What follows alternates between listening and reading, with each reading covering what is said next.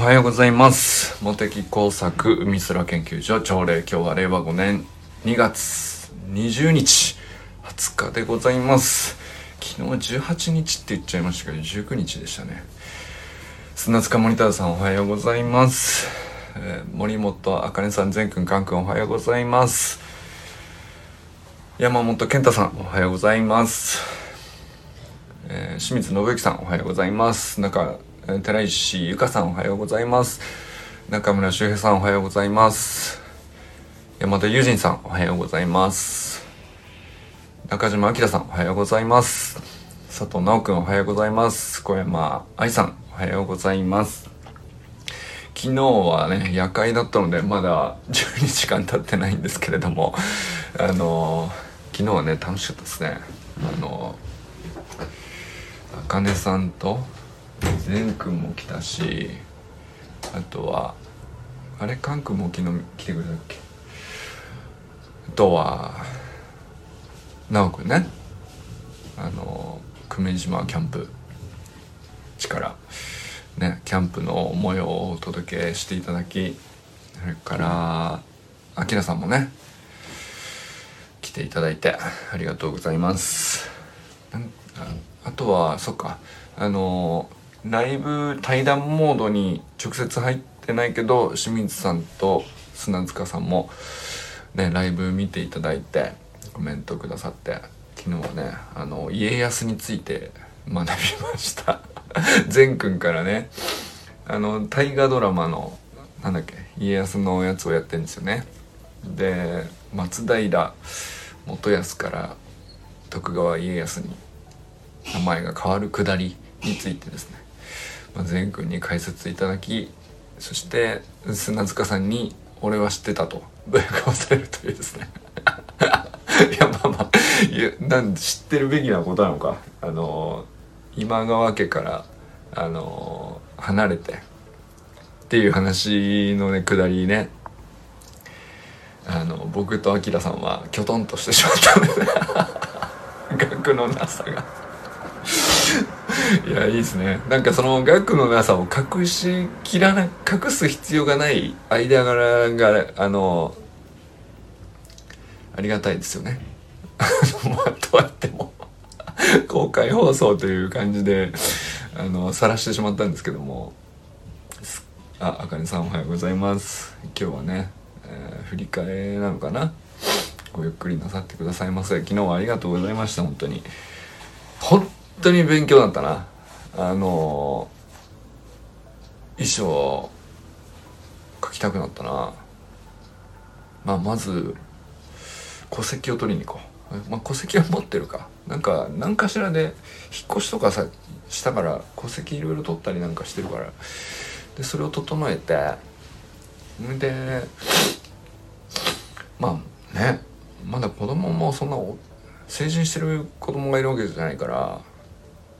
なんだろうね。割とポップに話せるかもしれないですよね逆にね。こういう時の方が。うん。なんだろうね。そのポップに作ってアップグレードしてまあ徐々にそのうん本当に年齢が年齢って感じになって衰えがあってまあひょっとしたらねその体壊したりなんかしたらあいよいよかもしれないみたいなことを思った時に本当にその衣装の中身でいいのかみたいなのを毎回見直せるぐらいの 余裕があったら全然話違ってくるなっていう気もしたりしてですね。やっぱなんかね毎回書き直すぐらいの余裕があってもいいかもしれないです。年に一度自分に対する契約として なんでしょうね。それぐらいの感じでもいいのかなって昨日のね話いろいろ教えてもらいましたけど。なるほどなと思いましたね。でまあまあその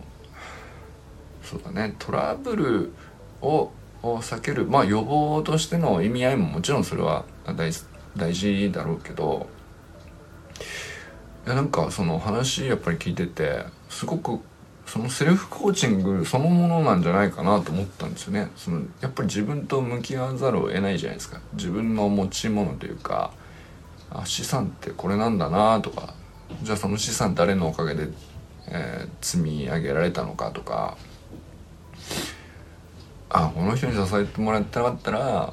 これはないんだよなって多分その健常な状況で作らないとまっすぐ見れないよね多分ね、うん、まあまあエネルギーのいることだと思うんですよ多分ね。ちゃんとやろうと思ったら。でなおかつその自分の資産って何なのかっていうのも、えー、まあねその有形の資産いわゆるお金に換算できるものだけがね基本的にはその遺書には書かれるものなんでしょうけど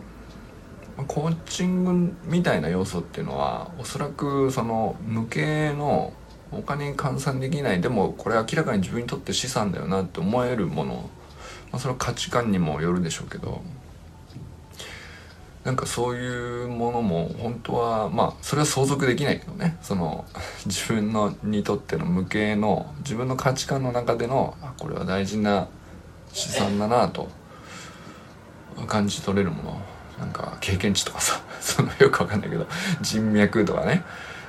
えー、それこそ例えば政治家さんとか地盤看板とか言いますけどあれって完全に資産ですよね。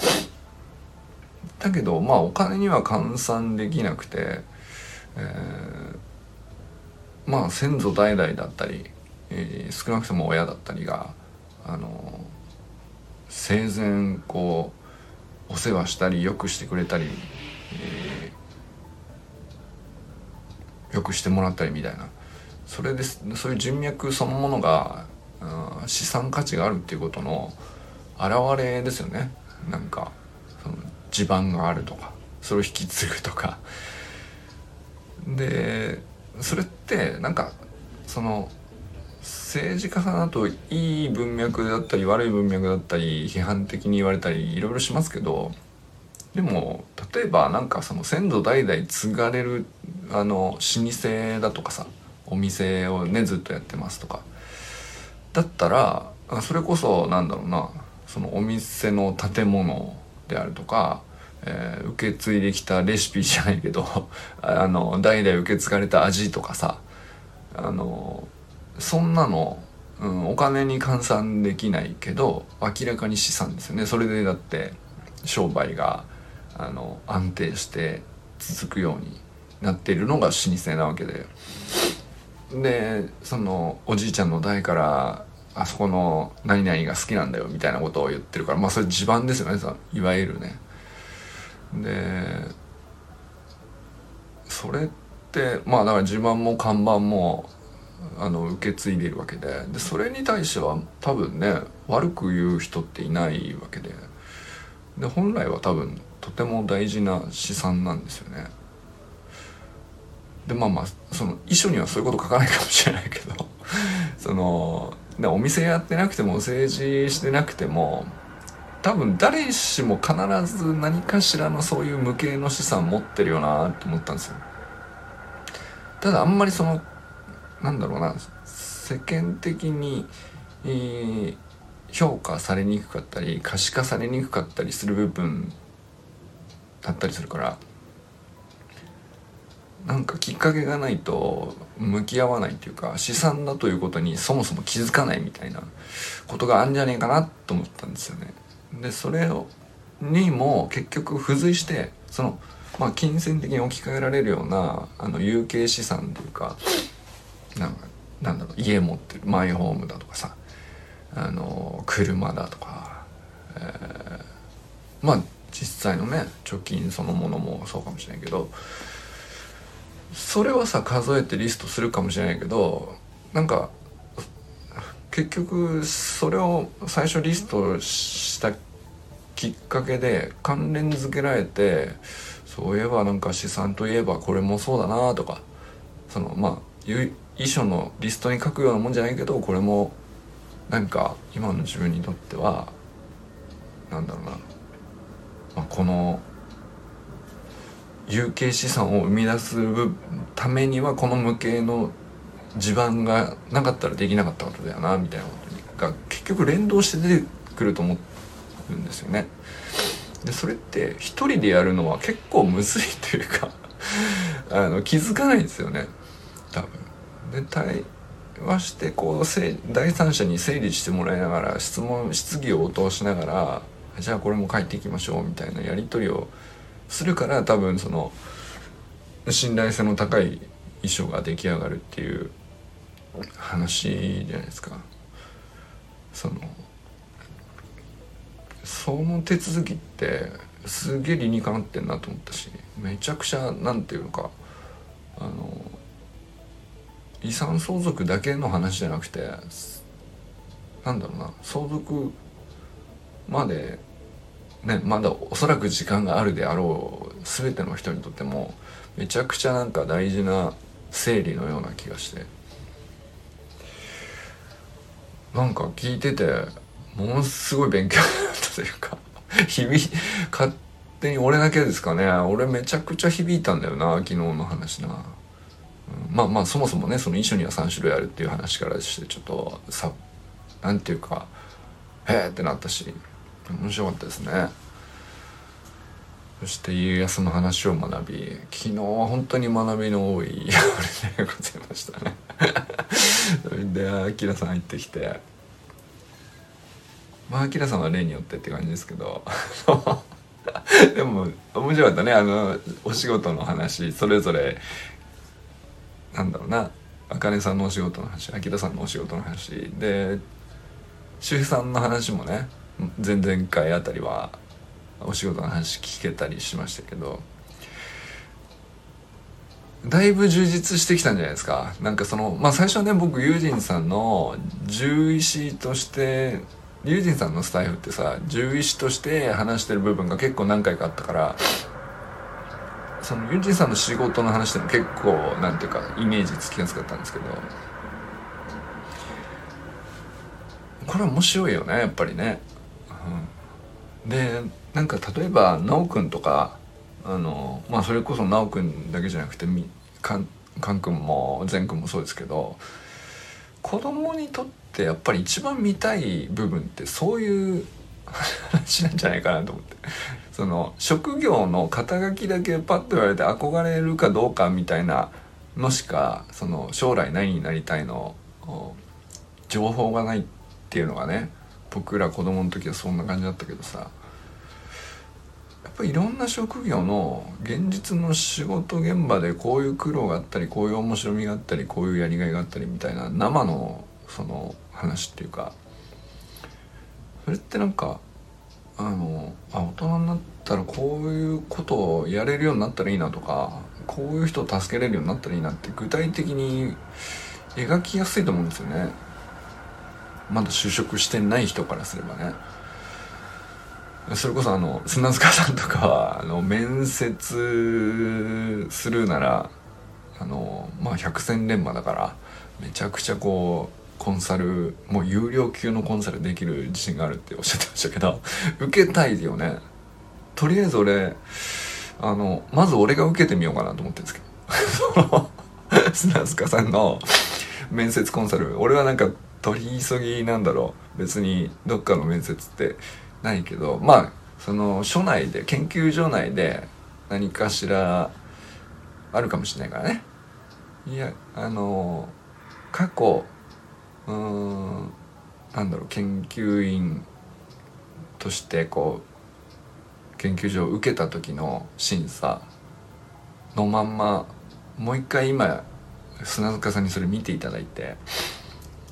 で、まあ、また何らかこう研究所内でそういう機会があったらやっぱなんか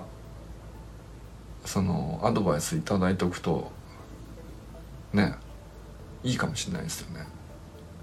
なんかちょっと単純にね砂塚さんのコンサルを受けてみるっていう体験を してみたいなと思いましたね。なんかその確かにあの砂塚さんって別に僕コンサル受けたわけじゃないんですけど単純にその佐野さんとちょっと苦節あったのってうんと周平さんが埼玉練習会を企画した時にあの砂塚さんそこに参加されて僕その帰りのね電車かなんかに乗ってほんの20分ぐらい喋ったぐらいだと思うんですけどね1対1で喋ったのって。でもその普段のなんていうか大した話してないと思うんだけど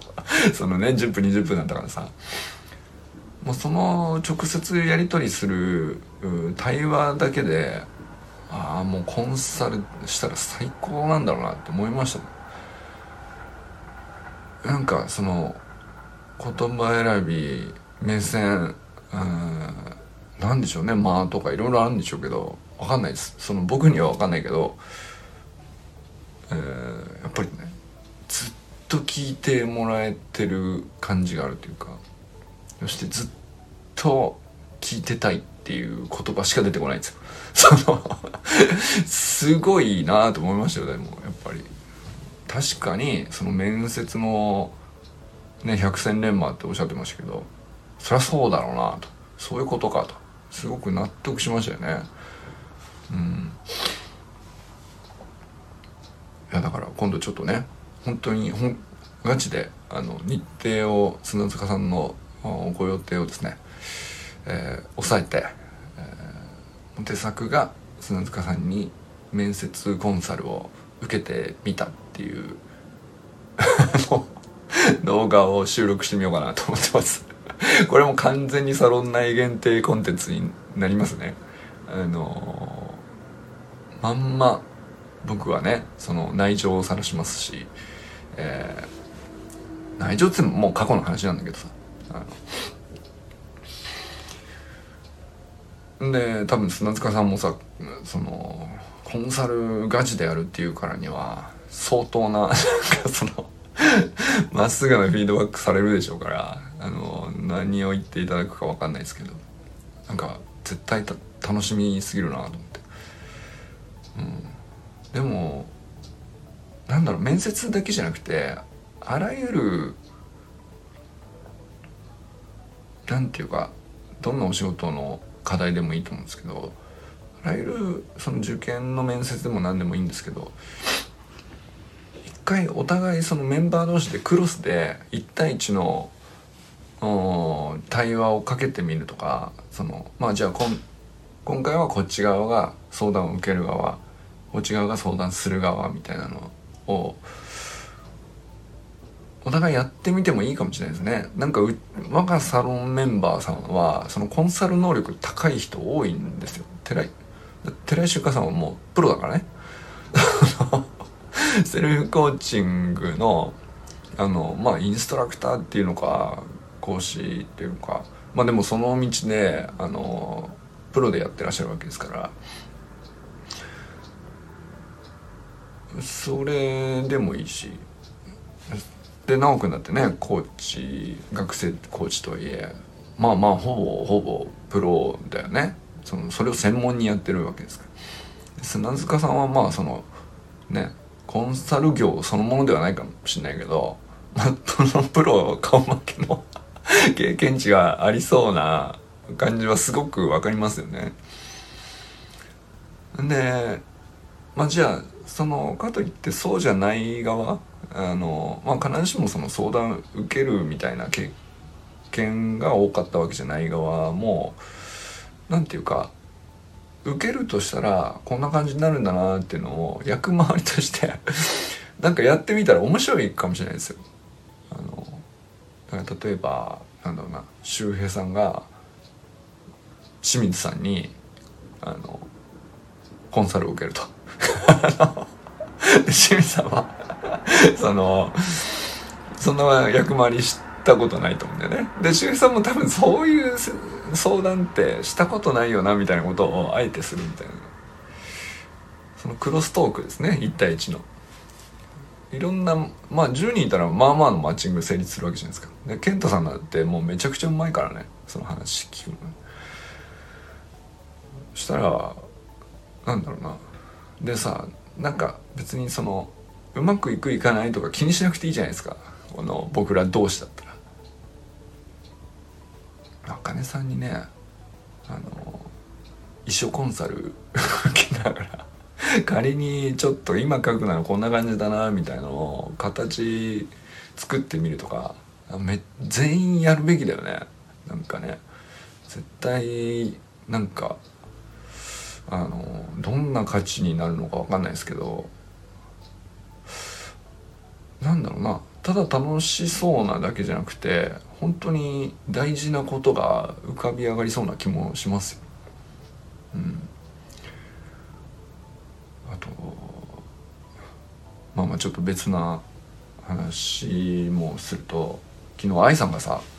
あのめちゃくちゃいいご質問くださってあの石川にね旅された時にさあの加賀加賀の山の麓に行った時の山の雪の降り方と、まあ、海岸沿いに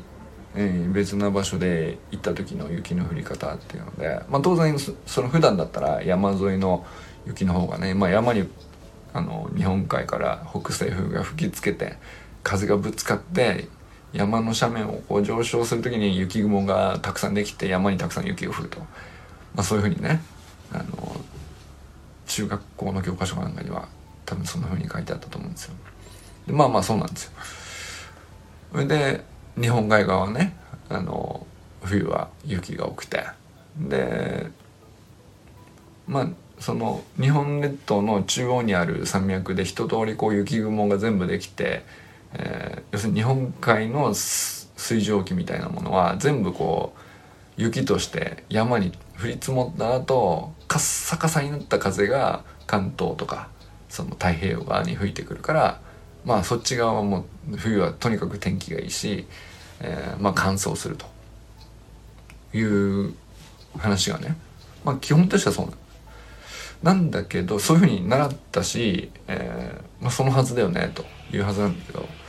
なんかあのたまにですねその山沿い全然降ってないのに海岸沿いの方がやたらこう雪が降る時があるという地元の人とのお話があって、まあ、小山さんその会話をもとにして疑問を作り出してるところがすごいさす素晴らしいなと思ったんですけど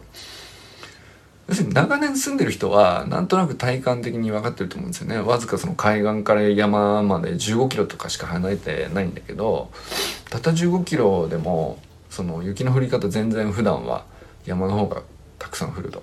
で海岸海岸沿いには全然積もらないみたいなのが普通で。だけどたまにめちゃくちゃそれが逆転しちゃうことがある。山にはちっとも降ってないのにえ、その海岸沿いのところでやたらそのドカドカ雪が積もってくるんですけどってなっちゃう日があると。そういえばそんなことあったねっていうのは2月15日の石川県でまあまあの雪が降ったわけですけどその時の話を地元の方とされてそれですごい疑問に思ったっていう話をね昨日してくださったんですよ。でそれなんでなんでしょうかと。最高の なんていうか海空研究所内で投げる質問としてはもう一番正しい その初めてなんじゃないでしょうかっていうね。あの素晴らしいご質問。まあそのまあサロン内のね記事として僕初めてじゃないですか。僕あのあそこまでがしっかりめの気象学の解説的な投稿を書いたの。まあ、里行きと山行きのお話なんですけど、まあ、気象予報士の方はねそのいろんなところにこうブログだとか解説記事だとかあの気象庁のサイトにもありますし世には出回っているのでそのその記事読んでググれば分かりますよとも言えな言えるぐらいのまあなんだろうな教科書では習ってないけどまあある程度うんちょっと勉強してね気象学で勉強し始めるとまあ割と最初の方に出てくるような話なんですけどただあのこれね要するに何て言うの現場で体験した景色を見て疑問に思って理解するのと教科書上そういうふうに解説されてるとか、まあ、ググったらこういう記事があってこういうふうに説明されていたっていうのを読むっていうだけの、まあ、分かったレベルの話ですね。それとはやっぱり全然話違うんですよね。でまあ何かっていうとですねその具体的にもうこの間の2月15日に石川県加賀で、えー、何センチ積もったのかという話を直接ねあの具体的な数字で里雪っていうのは里側にどれぐらい降ると。で一方で山では本来だったらそっちの方が多くなるはずなのに何ミリぐらいしか降らなかったという数字でもうはっきり出てたんででその時に、えー、例えばよく言われる天気図のパターンがあるわけですけど里雪になる時の天気図大体こういう感じになるよねっていうパターンがあるわけですけど実際その2月15日の天気図をこう拾ってきて実際に眺めたらまあ言われる通りになってはいるんだけどでもその日独特のその日しかないあのまあ気圧配置というか確かに高気圧この辺にいますねと。で確かに低気圧こっち側にいますよと。いやその教科書的なあのパターンにはまっている割と分かりやすい話でもありつつ具体的な数字を見ながら実際自分の目で見た景色と地元の人から聞いたお話とまあその地元の人ですらもその経験上そういうことがたまにあるっていうことは分かってると思うんですけどあの久しぶりにそうなったね逆転したね長年住んでてもやっぱりそういうことがあると驚くぐらいの頻度であるっていうことが伝わってくると思うんですけどコミュニケーション取ってると。そういうのも含めてその自分の内側から湧いてきた疑問に対して具体的な日付に対して具体的な数字で実際のまあ公開情報だけをこういうふうに集めるとこれ本当の理解になってると思うんですよ。もう小山さんは昨日の疑問一発ポンと投げてその、まあ、僕の説明が分かりやすい分かりにくいとは別の話でその、まあ、僕からもこう何て言うの割と出したのは教科書的な情報を羅列しただけっちゃ羅列しただけなんですけど小山さんの中にはもうその現場を見た体験っていうのがこう材料としてこう整ってるからもう理解を作るにもあとそのこうちょっとばらけたあの体験と知識をこう一部うまく接着させるだけで理解になっちゃうっていう状態になってるんですよね。そこすっきりしたんじゃないかなっていう。で僕もこうなんかいろんな人からいろんな話聞かれて例えばそのもっとさ桑山さんより気象に詳しい人気象予報士の方とかからあの質問されて答えるみたいな時だってあるわけですけどあの割と簡単な話であってもうんで相手がかなり知識を持っている人であってもうんなんだろうな疑問を持つきっかけ次第ではその何て言うのかなどんなにこう一生懸命うまく説明しようと思っても伝わんない時は伝わんないんだよね。ででそれはもう相手が悪いわけでもなくまあ僕ももうちょいやりようあんのかもしれないけど言いようあんのかもしれないけどなんていうかやっぱり理解なんとなく分かった気がするっていう状態と本当に理解するっていうのは結構な開きがあってまあそこに至るだけのこう疑問を持った側が持ってる材料っていうのかその実体験なのか本当にこう長年溜まってたこう疑問であったりこう自分の中でのこういろんな人とやり取りした何て言うのかな。自分がこう確信を持っている情報みたいなものですね。それは必ずしもその気象学の知識だけじゃないんですよね多分。その地元の人が相手だとか結構その確信持てる大事な情報だったりするからさ。であと自分の目でその景色を見たとかすげえ大事ですよね。理解に至るにはめちゃくちゃその確信を持てる度合いの強い材料というかでそういうのが多い人はそのちょっとしたあの情報提供だけでこう全部が一気に噛み合ってすぐ理解に消化されるっていうかそういうことが起こりうるんですよ。でもなんかその知識はあるんだけどあの実体験に乏しかったりとかその疑問の持つ文脈というかそれがこう僕の説明といまいち噛み合わなかったりとかすると同じ説明したはずなんだけどより詳しい人なのになんとなく分かった気がするけど理解にはいってないなってていう感じにもなり得るんですよ。これが不思議なところでうん。まあなんか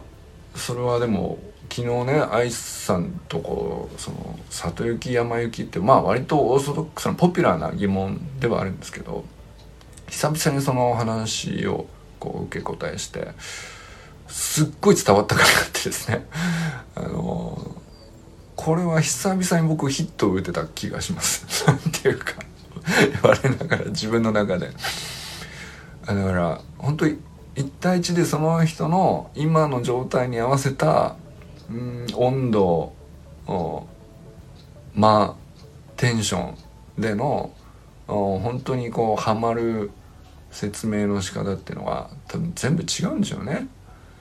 同じその、教科書に書いてあるのをまんま棒読みして読み聞かせたって全くその入ってこないわけですよ多分ね。そうじゃなくて愛さんにとってはこの文脈でこういう疑問を持ってここのピースだけがはまってないっていうところを見つけないとその1から10まで綺麗にか順番に解説しましたが全てに対しての正解ではないというかあそこのピースがはまってないんですね。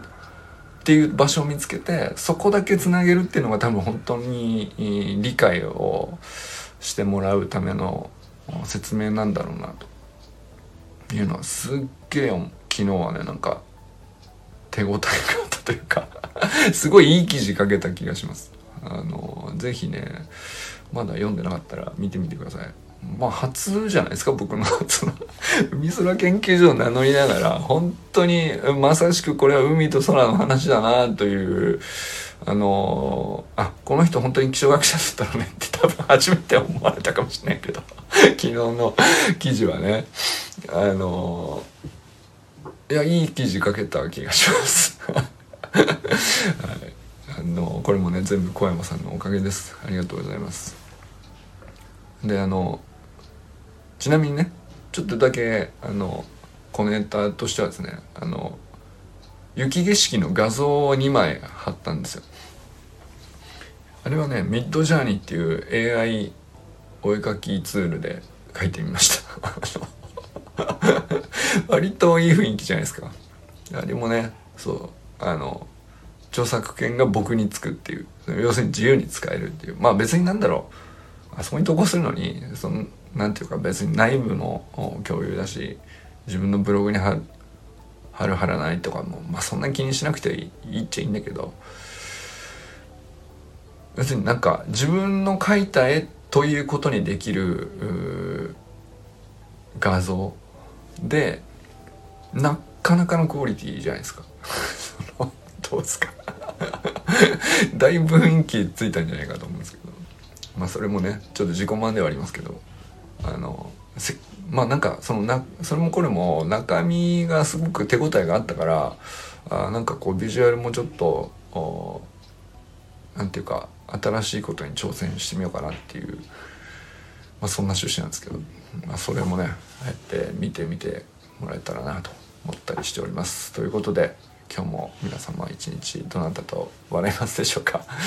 今日も良き一日をお過ごしください。あかねさんありがとう。ゆっくり休んでください。じゃあね。